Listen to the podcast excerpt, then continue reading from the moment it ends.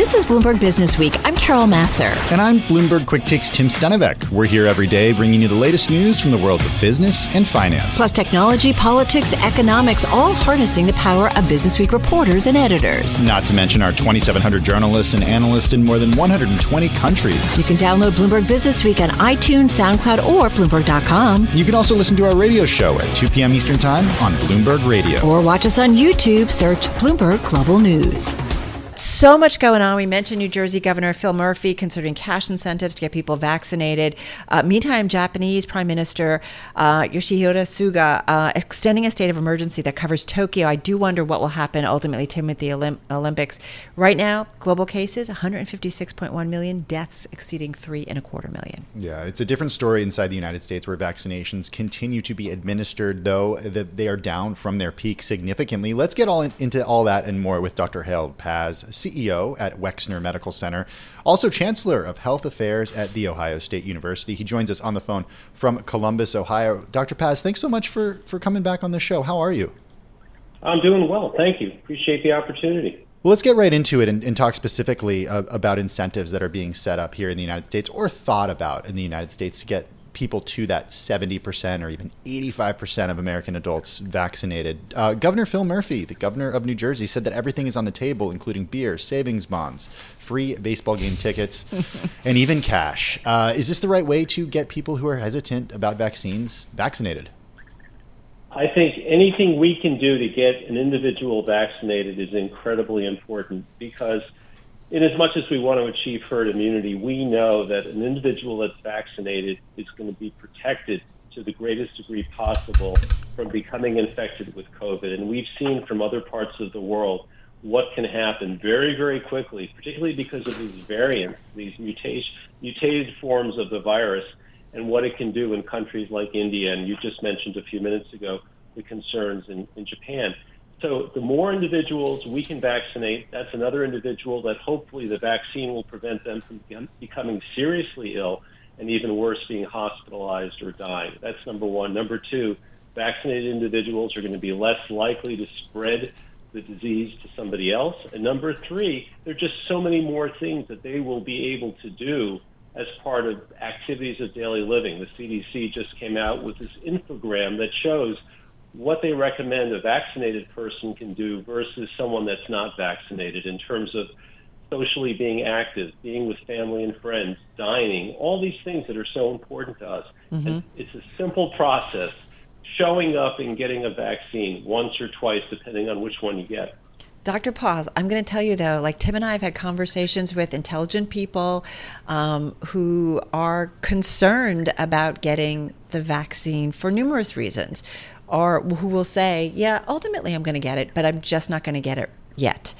And so what would you say to these individuals? I mean, Tim and I feel lucky. We have a conversation with somebody very smart from the medical community every day, a doctor like yourself. What do you say to individuals who are nervous about the vaccine? I would say that in my mind, there has never been a rollout of a new treatment or a drug or a vaccination that has been under this scrutiny, level of scrutiny, as these vaccines. And the degree in which they're being watched is unprecedented. And the best example I can give is the concern that caused the pause in the J&J vaccine. There were some cases that were identified of women. We're all very familiar with those reports, and that caused the FDA and the CDC to pause the J&J vaccine until there was more information to better understand what was going on. That should give all of us assurance that this is being carefully monitored. And when you weigh the risk-benefit, and this is really the crux of the matter, the risk-benefit of getting COVID-19 and winding up in the hospital, winding up on a ventilator, and even potentially dying, or the risk of getting vaccinated, for me, as a physician and as I advise patients, family, and friends, that decision is very, very clear. Mm. And I've been vaccinated. My family, my entire family's been vaccinated. It, to me, is a very simple decision. And I've urged everyone, unless there is some real medical reason, and there are some very rare cases like that, where they can't get vaccinated, I've advised everyone to get vaccinated because nobody wants to get a serious case of this virus and this illness. And we're seeing what's going on right now in India. And, you know, part of that is the thinking was they made it through the first several surges. And now look at what's going on in that country. And the question is, why is that happening? These are individuals that we don't have all the data yet. It's possible they had the infection on the first go-around, mild cases of infection. It's a younger population. They don't have the kind of obesity that other parts of the world. They may have had mild or asymptomatic cases, but now this variant is coming back through the country. And you look at the number of infected individuals that have been identified, there may be others that haven't been identified, and you look at the number of individuals and just the photographs and the film on TV, and you see what's going on there. What better example can we think of, as tragic as that is, for every American to go out and get vaccinated? Dr. Paz, we only have about 40 seconds left, and then we're going to come back with you. But I'm wondering about messaging when it comes to benefits of the vaccine, because it does seem like there's been a real missed opportunity with people continuing to wear masks outside, even though we know with the science and with being vaccinated, among other things, it's not necessary. You don't necessarily need to be that cautious. We only have about 20 seconds here. So yes, if you're vaccinated, you no longer need to wear a mask outdoors. You can visit other fully vaccinated people indoors without masks in small numbers. I mean, that's a huge advantage right there. Let's get back to Dr. Harold Paz. He's Executive Vice President, Chancellor for Health Affairs at The Ohio State University, CEO of Wexner Medical Center. It's a massive enterprise, hospitals, College of Medicine, research, and more. He was also the former Chief Medical Officer over at Aetna, still with us on the phone from Columbus, Ohio. Dr. Paz, one thing we wanted to ask you, because I know when we talked with you in January, it was just coming off of some news that you guys had discovered a new variant of COVID-19. There's a bunch of variants out there. What do we need to be smart about or understand when it comes to variants? And I would assume that there's more to come. Yeah, so the virus will continue to mutate, and there will continue to be variants. This variant that is of great concern now is B117, the UK variant. The reason it's of concern is it's much more contagious. And the other concern is some of these variants could become more lethal as well. Oftentimes we see that a virus gets more contagious, it gets less lethal. But if it does both at the same time, that's extremely concerning. So again, that's why we want to get out in front of these variants by vaccinating as many people as we can. If we do that, then we stop the virus from spreading from person to person to person, and we reduce the likelihood of the virus actually mutating. That's the goal here, and that's why the goal was to achieve herd immunity, to prevent that type of an event from occurring. Dr. Paz, the worst-case scenario could be a variant that emerges that could get past or so-called break through the vaccine. Is there any indication that could happen or is happening now? Well, what we need to do is to prepare for mutations that are not well covered by the existing vaccines, and that's where the booster vaccine will become important. And I think we should all be prepared for a world where we do get periodic booster vaccines. You know, the interesting thing is that's part of normal life for so many different things. We're all used to getting a flu vaccine every year, and hopefully everybody does do that. We also get booster vaccines for our tetanus vaccine every 5 years. We get booster vaccines if we've been immunized for hepatitis if we need to. We can have shingles. We can have chickenpox as a child, but later in adult life we get a resurgence of that. We call it shingles. There's a vaccine for that too. I don't think there's anything. I mean, this is a tragic set of circumstances, but it is a virus.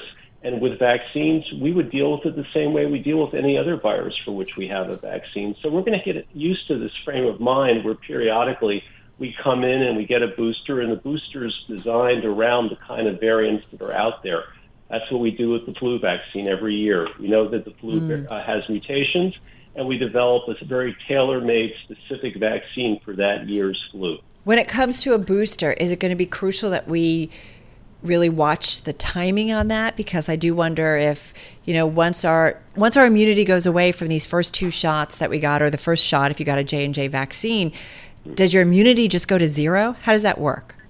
Yeah, So without getting too technical, there are two types of immunity. There is the antibody immunity, and then there's cellular immunity. That's where we have cells in our body. They're called T cells, for example, that can be part of this response to kill the virus. The issue here is more about a variant that can bypass our current immunity, get around all that. So that's where the booster is important. It may not be that our immunity has waned or has gone away. It may be that our antibodies are not trained for that variant.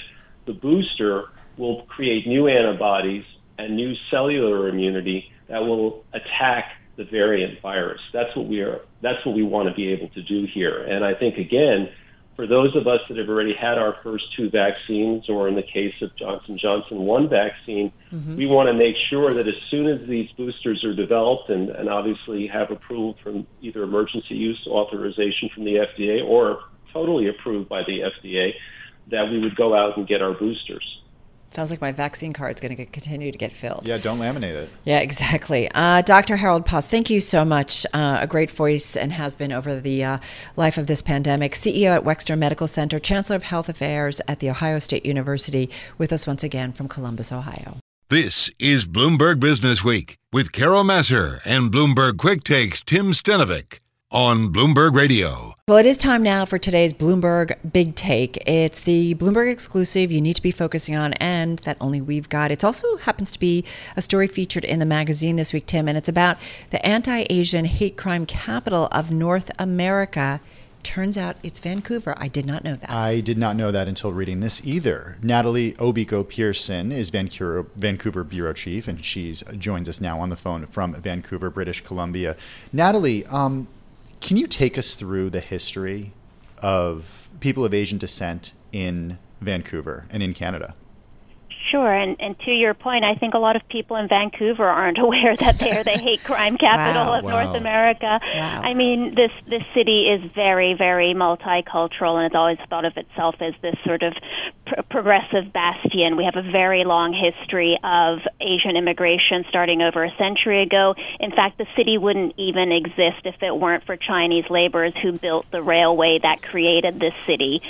But along with that history comes a very deep, uneasy one.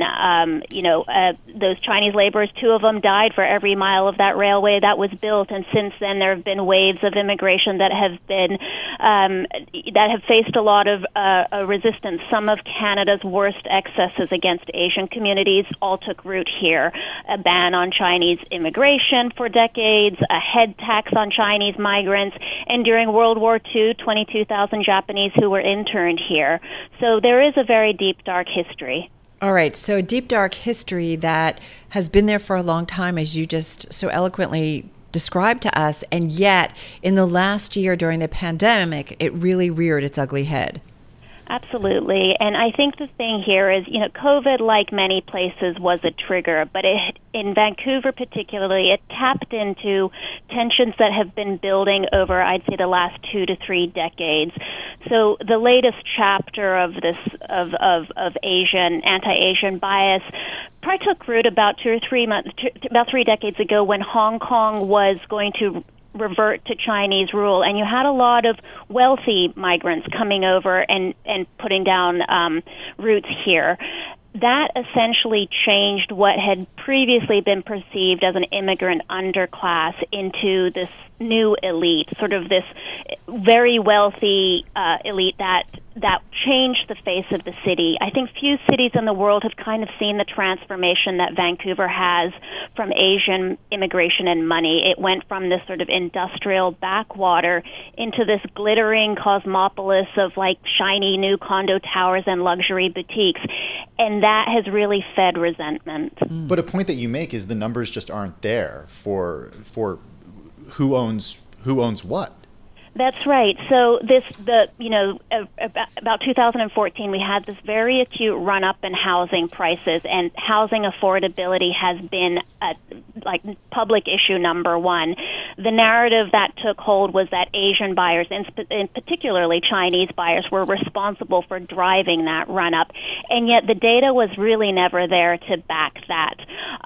Even at its peak, it wasn't the kind of numbers that would sway a market where, 42,000 transactions were happening a year.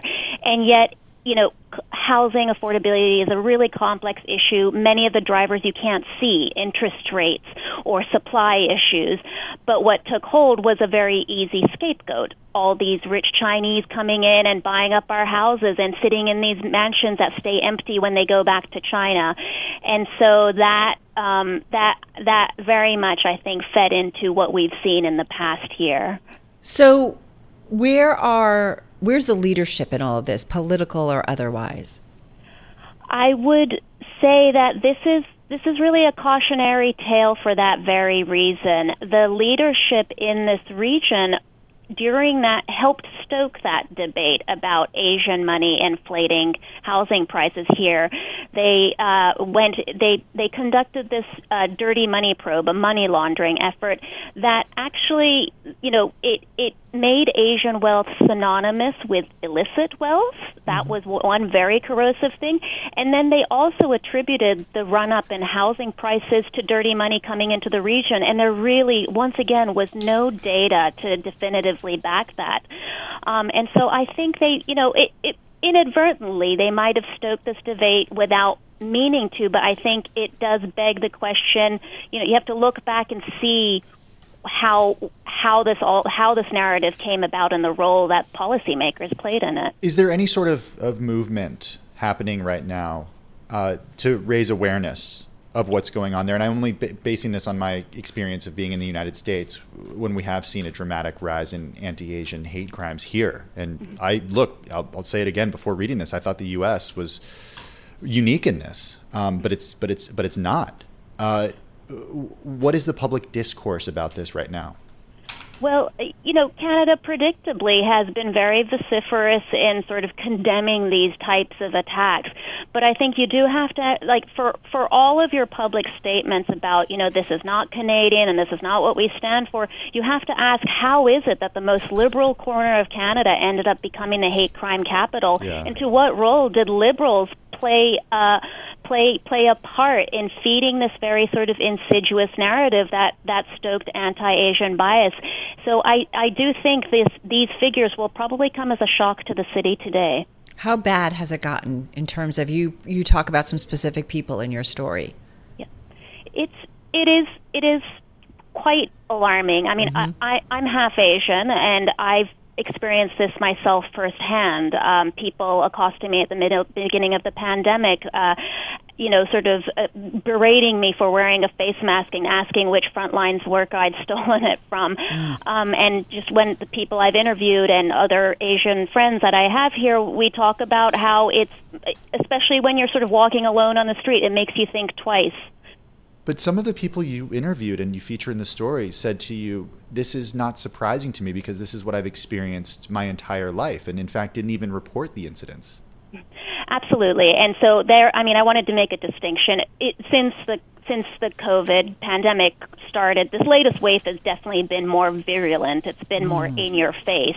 But the underlying sentiment has been there for a very long time. So one of the things that Trixie Ling, one of the women that I spoke to who was spat on at the beginning of the pandemic, I think she put it really well. It's surprising, and yet at the same time, it's not surprising for Asians here.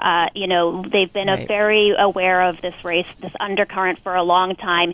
It's just the viciousness of it in the last year that has really surprised people. Well, an enlightening and disturbing story at the same time. Natalie, thank you so much. Bloomberg News, Vancouver Bureau Chief Natalie Obiko Pearson joining us on the phone from Vancouver, British Columbia. You're listening to Bloomberg Business Week with Carol Massar and Bloomberg Quick Takes Tim Stenovec on Bloomberg Radio. Oh yeah, our most read story on the Bloomberg in the past 8 hours. It's about job growth. Disappointing. Had to be. It had to be. I mean, this was, I say it again, it was jaw-dropping. The biggest miss in absolute terms on record. Listen, we were talking about a million. We were talking about the possibility of some estimates of 2 million, and then we got 266,000 and a revised downward number for the March increase. So let's get into it, see what she's seeing. Irina Novoselsky is CEO of CareerBuilder, which for more than 20 years has been helping global companies hire global workers. She's back with us on the phone in New York City. Happy Friday. Happy Friday, Carol. Good to be back. Well, good to have you here. And listen, we love having folks like you on because we get a number like we got this Friday, Friday morning. Quite shocking, quite disappointing in terms of expectations that it was going to kind of support that the economy is increasingly getting back on track. How do you see it? How does it support what you are seeing and what you do and the companies that you're working with? Carol, this number is a little bit confusing to what's happening underneath the surface. Okay. I'll give you an example. So we have 50% more supply of candidates in the market than pre-pandemic, right? Our unemployment rate is still almost double than what it was. So you would think that that is great for companies that are looking to hire. And our demand is above pre-pandemic levels, almost 20% higher than the pre-pandemic start. However, we're seeing companies have openings that are going unfilled. And that's only exercised even more if you've seen that NFIB index that is, it's at a 48-year high of job openings. 44% of SMB job openings are unfilled versus an average of 22% over the last 48 years. And it's Did you say 40%? Did you say 40%? 44%. It is a 48-year high. It used to be 22% on average when unfilled. And this is during a pandemic. Mm-hmm. It's honestly just unprecedented to see this kind of supply and demand mismatch. And when you look and you say, it's not demand, there's definitely supply. It's the workforce isn't re-engaging. And that's driven by multiple things. Well, let's talk about what those multiple things are, because the explanation that the U.S. Chamber of Commerce would give is that it's enhanced unemployment benefits. Janet Yellen would say no. Exactly. And so would Jerome Powell. He absolutely would say no. It's a mix of factors. What's your take, Irina? It's definitely a mix of factors, and it's not one thing. So one, yes, unemployment benefits extended is helping because you're making more in many cases by being unemployed than going back into frontline working roles. However, also 70% of schools are in some form of hybrid system right now, where you're a little bit in school, a little bit not, a little remote, which is having big impact on parents and figuring out how to manage that. And then lastly, and this issue I am not seeing being talked about as much. And we talked about this pre-pandemic, but what's happened with COVID, it has materially accelerated technology and industry shifts. If you think about how we all buy today, it's completely different than what it was a year and a half ago. And it's affected almost every single industry. And what it's done is it's expedited the skills gap that we saw that was going to be a problem in 15, 20 years. Well, it's a problem now. The workforce of tomorrow doesn't really exist today. And we're seeing, I'll give you some interesting stats that we saw that was really just highlighting this imbalance that's happening. And for example, a software developer. Today, for every software developer, there's 24 open roles. For every waitress or server, there's 22 open roles. So 22 companies are vying for the same person. A nurse is at 53 right now. I mean, and we're seeing this across several different categories. Does this have wage growth written all over it? In certain pockets, yes. But, you know, the other side of that is, it depends, because if you're starting to move more remote, one of the conversations we're having with a lot of our clients is, what salaries are you paying? Are you paying the salaries of that role where the company's headquartered or where this remote worker is potentially living? What are they doing? So there's what are they doing? Movement.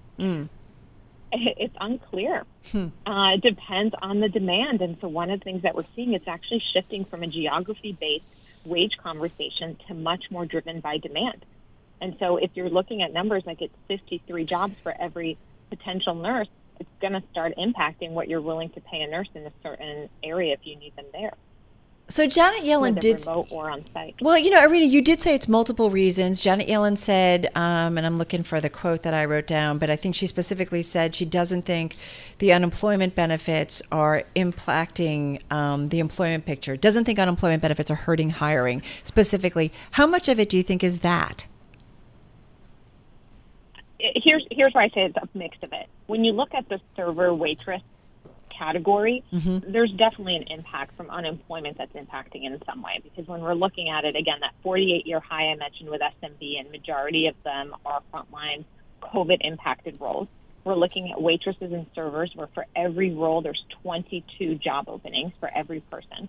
So in many ways, it is impacting it. But then when you're looking a little bit more upper funnel, higher salary roles, it's not impacting the software developers as much. It's not impacting right. the nurse occupations as much. And so that's why it's underneath the surface, and it's getting masked with this overall picture of an employment number or a jobs number that's just not carrying the true story of what's happening. Just so briefly here, when it comes to the servers and the waiters and waitresses you speak of, is part of it just saying, hey, I don't want to risk getting the virus. I don't feel comfortable being around people who are not wearing masks and being close to them, serving them food.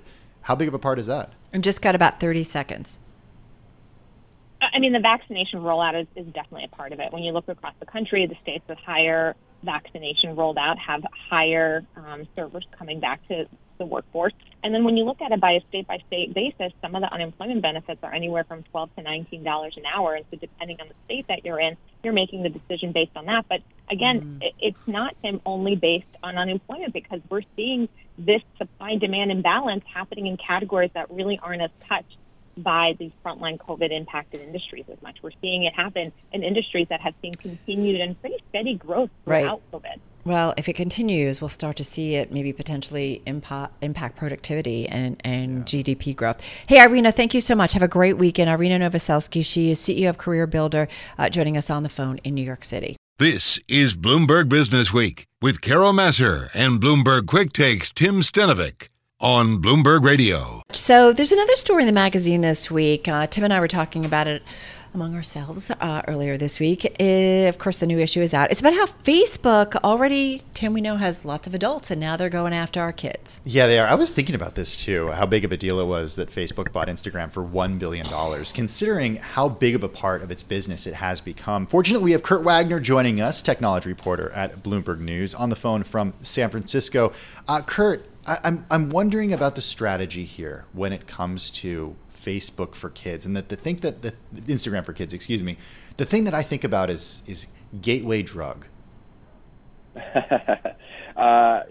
Sort of, yeah. I think there's a two-part strategy, right? I think there's Facebook is doing the world a favor in their minds, which is they say, hey, listen, a lot of preteens are already using social media. They're using it without any parental oversight. They're lying about their age, right, to create an Instagram account. And we're creating this app that's going to solve that problem, right? It's going to give them that kind of social media experience, but it's going to do it in a safe way, and kids are going to like that and parents are going to like that. Now, the other reason they're doing this, of course, is that this is a great opportunity for them to get 10, 11, 12-year-olds using their app before they can then graduate to the app where they show them all the ads and, you know, hopefully they buy things with shopping and all that stuff. So there's definitely a benefit to Facebook doing this. But they, of course, would also like you to know that they're trying to solve a problem that already exists, which is that kids are already using Instagram. Yeah. Critics, what are they saying about this move? Well, there's a lot of critics, as you can imagine. Mm-hmm. And I think the two main arguments, which I think are both very valid, is one, you know, what is this going to do to a preteen's mental health, right? If you're 10 years old and suddenly, you know, you're caring about how much people like your photo or what someone commented on your photo, or, you know, you're looking and you're comparing yourself to celebrities or whoever you may be following, you have to imagine that has some mental health impact on someone who's that young. And I think that's a real concern. Now, the second part is around data and privacy. What exactly is Facebook going to collect? from your 10-year-old who has this app, and are they going to keep it safe, right? We've seen Facebook have tons of data security issues. There's been leaks. There have been there's instances where they simply let the data walk right out the front door. And so do you want your 10-year-old's, name, email address, whatever it may be, on a server at Facebook headquarters? Is that going to be a safe thing for them to do? And there's a lot of people who say absolutely not. I guess what I would want to do is poll Mark Zuckerberg and other senior executives at Facebook and say, so are your kids going to be on Instagram, tween or teen or whatever you call it? Yeah, I mean, I think it's a totally valid question. Zuckerberg has said he has two daughters. I think the oldest is 5. Mm-hmm. I think he said that his daughter uses their Messenger Kids app to kind of talk with her cousins, right? Like maybe she'll do a video chat with grandma or whatever. But, Instagram's a totally different beast, right? I don't think there's a lot of people who think a 5-year-old should be on Instagram. I don't think he'd probably put his 5-year-old on Instagram, but the way they're thinking about this is Messenger Kids is kind of relevant to 6, 7, 8-year-olds, right, as they're starting to video chat with grandma and grandpa. Mm. And then once they get to 8 years old, they want to graduate to something that feels a little bit cooler, and that's where this Instagram youth is what they're calling it. Instagram youth would come in. Yeah. Where does TikTok come into all of this, Kurt? And to what extent is this a reaction, if at all, to TikTok? We know about Instagram Reels. It's Facebook's attempt at what TikTok does, but is that part of the strategy here? I don't know if that's the motivation. I mean, Messenger Kids has been around for about 4 years, a little less, but so clearly Facebook was thinking about this before TikTok became a real threat to them. But at the same time, if you think about, you have your 10-year-old and you're a parent and you say, okay, well, they want to use social media and there's a safe, quote unquote, safe Instagram, or there's this unsafe TikTok, like, hey, maybe the parent's going to say, sure, you can put Instagram youth on your iPad, right?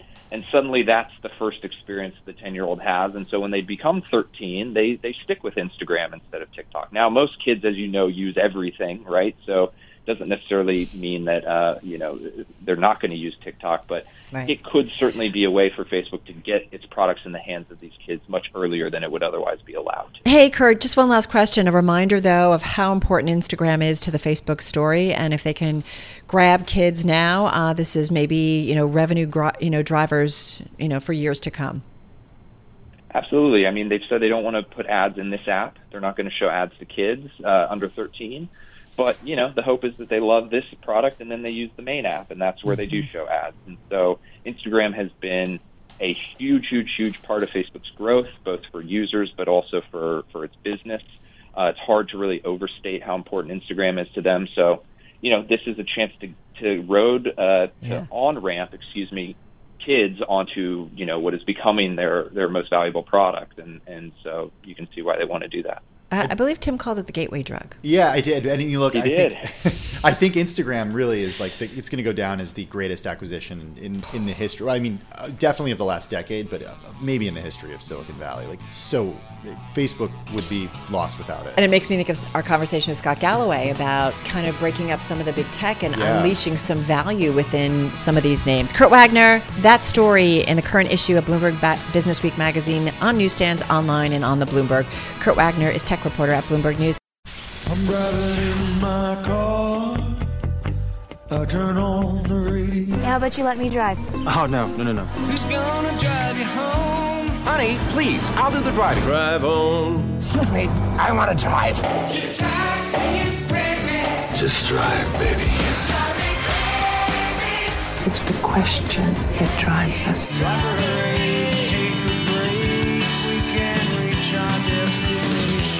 This is the drive to the close. That funky music will drive us till the dawn. On Bloomberg Radio. Yes, indeed, it is time for the drive to the close. And Charlie, of course, breaking down the trade on this Jobs Friday, and quite a day, and certainly some optimism. Risk trade on. There is, I guess, some calmness to some extent about those inflation concerns and the reflation trade to some extent. But you are seeing pretty much the Dow and the S&P at its highs of the day. The Nasdaq a little bit lower, but it's up the most on a percentage basis, Tim, up about 0.9%. So tech really providing support for today's today's trade. Yeah, let's get right to it with David Dietz, Managing Principal and Senior Portfolio Strategist at Peapack Private Wealth Management. He joins us on the phone from Summit, New Jersey. He has $8 billion under management at Peapack Private Wealth Management. Dave Dietz, what a surprise jobs report this morning. How does that change your outlook for how the economy looks in 2021? Well, you know, we are not really making any wholesale changes in the portfolio, I think, for a couple reasons. You know, the first one is I think the diminished job creation is due to really short-term temporary factors. I look at three things that may have played a role. One is, you know, lack of childcare. People would like to get back to work, but they still don't have, you know, the daycare and the schools and so forth that can take care of their kids. Obviously, it's a controversial issue, but certainly having this governmental financial assistance for the jobless and so forth can't help in terms of incentivizing getting back to work, but that should end by September 1. And then, of course, I think there's still people we know are fearful that they're more likely to get the COVID if they get back outside into the workforce. So some of those are short-term factors. Of course, we can't make too much of these, Tim, because the numbers of jobs that were created this month were still less than February and March when those factors were still in play. Mm-hmm. Hey, David, how does this coincide with what we've been hearing from CEOs about the labor market and the outlook? Well, I mean, you know, that's a frustrating thing because the CEOs are saying, gee, we've got the work, we just can't find the workers. And here, of course, we didn't see the job creation we wanted that you think you would have had given this demand from corporate America. But that, again, plays into those three theories as to why people are not responding to the demand for workers because of these existential factors, including the child care and getting sick if you get back out there. Yeah, it's just there is this disconnect, I still feel like, between what we heard from companies and the earnings. Like, it's not just, you know, Chipotle CEO, who we spoke to a few weeks ago. It was Uber saying that they are taking a significant hit because of incentives that they're going to have to pay to drivers. It's I'm having trouble making sense of it. Well, I mean, that's a good point. Of course, I think Uber and some of the other gig worker companies have some special issues there because there's certainly a force to try and make them have their gig workers become regular employees and so forth. But, you know, having said that, we did see, Tim, we saw more hours worked in April. We saw higher pay, more money being made. So perhaps there's a sense that companies are trying to be very, very efficient here. They've got the work. They're trying to just push harder at the people that they have going right now. And, of course, the other thing to keep in mind is although that unemployment rate ticked up, it wasn't because there were job losses, but rather more people came into the workforce, got off the sidelines, and are raising their hands for a job. And I think that's a good sign. People don't do that if they think there's no opportunity whatsoever out there. David, portfolios, it's all, you know, very custom in what people's, you know, long-term goals are or what their kind of plans are for either retirement or major, you know, moves in their personal lives. I get that. But more broadly, are there things that you are thinking about or the conversations you're having with clients when it comes to portfolio management at this time? Yeah, I think there's two main themes. One is it too late? I mean, here we are, you know, the Dow is at another record high today. I think it's this is 24th this year. And of course, valuations are at the upper edges of what's normal. But the fact of the matter is, you know, what else are you going to do? I talk with people about, well, you know, where are you going to be 10 years from now? You're going to get 1.55 each year on the 10-year Treasury, or you're going to have, you know, a 4% earnings yield on the S&P 500, which traditionally has grown. I think 10 years from now, you'll have a lot more money in the market, so you still want to tilt in that direction. But we all know at some point the Fed is going to have to taper here, and of course there's going to be taper tantrums. The other main theme here is you always have to be looking forward. You can't look in the rearview mirror. What worked the last few years was the secular tech trade. It's great, but it doesn't have the tailwinds behind it the way other sectors of the economy that should take advantage of a rapidly expanding economy with this wall of stimulus cash coming out with these very low interest rates. So we still think that you should have major positions, perhaps a tilt into the financials, which benefit from higher interest rates, materials, energy, which can benefit from an onset of inflation, and of course travel and leisure as people re-engage and get out of the home and enjoy traveling again. Well, let's talk about some of your picks, because I can't believe that I've gone an entire show today without talking about chips. Intel is one of the companies. Day ain't over yet. Yeah, day ain't over, exactly. But it's been such a topic, not just this week, but over the last few months. Yeah. I mean, this is a kiss stock. We know there's a chip shortage. What is the grandfather of all chip companies? It's Intel. Well, that could be the problem, though, right? That it is the grandfather of all chip companies. Well, it's the grandfather, but, you know, I think that what I really like is the management change there.